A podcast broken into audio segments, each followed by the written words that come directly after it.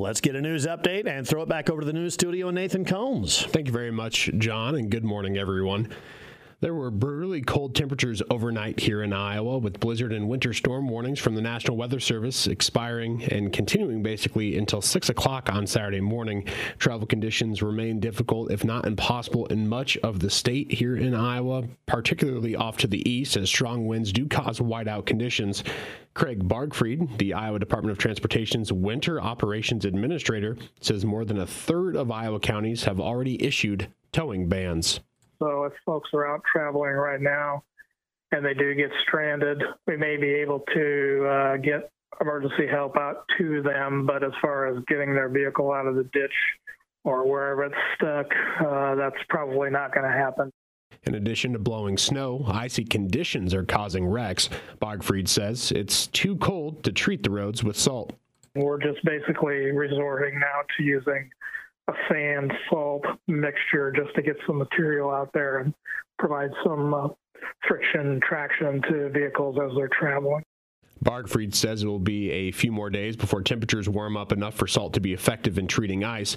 Crews at Iowa airports have been de icing planes, but cancellations and significant delays for holiday travel were quite common. And just here in the listening area, as we mentioned a little bit ago, uh, area law enforcement basically warning, saying, hey, if you get stuck, there's no guarantee that we're going to be able to get to you. And I did get a report uh, of a plow actually getting stuck. So if the plows are getting stuck, you know you might be in a little bit of trouble there. That's an indication you should just stay home. Yeah, those are the vehicles meant to never get stuck, and mm-hmm. one one got stuck down to the south. So uh, just keep that in mind if you're planning on traveling today. Looking elsewhere in news now, uh, Iowa Governor Kim Reynolds did sign an order earlier this week extending extending the state's harvest proclamation by another month. This declaration allows vehicles transporting corn, soybean, hay, straw, silage, stover, fertilizer, and manure to be overweight, not to exceed 90,000 pounds gross weight, without a permit through January 20th of next year.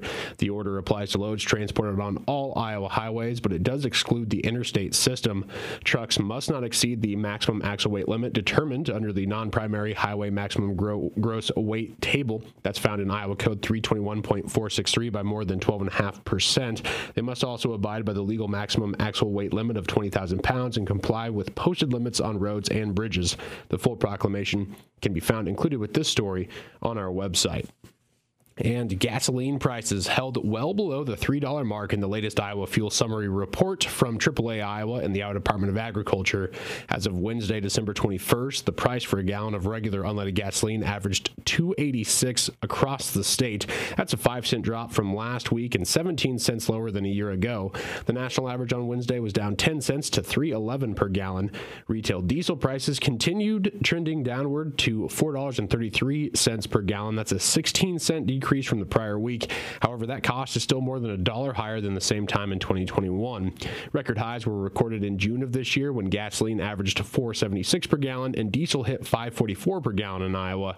The national average for diesel on Wednesday dropped to 473 per gallon. Wholesale ethanol held steady at 216, and then in heating fuels, propane prices were down a penny to a statewide average of $1.93. Home heating oil prices were down 53 cents to 3.54 per gallon, and natural gas prices at the Henry Hub reporting site were down 86 cents to $5.53 per MMBTU. And formal charges were filed Monday in Carroll County District Court against a Manning man accused of igniting more than 20 hay bales in rural areas of southwestern Carroll County. Court records show 34 year old Jacob Harry Jacobson faces two counts second degree arson, a Class C felony, and third degree arson, an aggravated misdemeanor.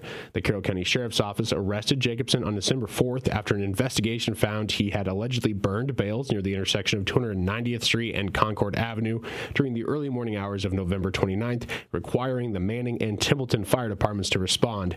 Damage is estimated at $3,225. Uh, the charges carry a combined maximum penalty of up to 12 years in prison and $16,250 in fines. His arraignment hearing is scheduled for Monday, January 9th at the Carroll County Courthouse. We are going to wrap up your look at news here on KCIM. I'm Nathan Cohns reporting. Have you worked out your feats of strength that you're going to do later on, next hour maybe? My, uh, yes, I will lift a whole box of tissues. Ah. Wow. Set the bar really low, and then when you exceed it, everyone thinks you're really trying hard. Just texting with a KCIM listener. They want to see Jeff Blankman pin Jeff Honnold as his feat of strength today for Ooh, I would, Festivus. I would pay for that. I said I'm on board with that. I, I am totally going to sanction that coming up later on if we can get a hold of him. So I, I'm gonna throw out. I will lift three pumpkins. That's that's very specific. Bring me three pumpkins. I will lift them. you really got to work on that one, man. I'm just saying. Bars low, keeping it low. All right, 719. That is uh, news. You can find it anytime on the website, mobile app, of course. Uh, announcements, you can find that, those there as well. We've added just a couple of them since about 6 a.m. That's been about it. We're going to run down the forecast here in just a couple more moments.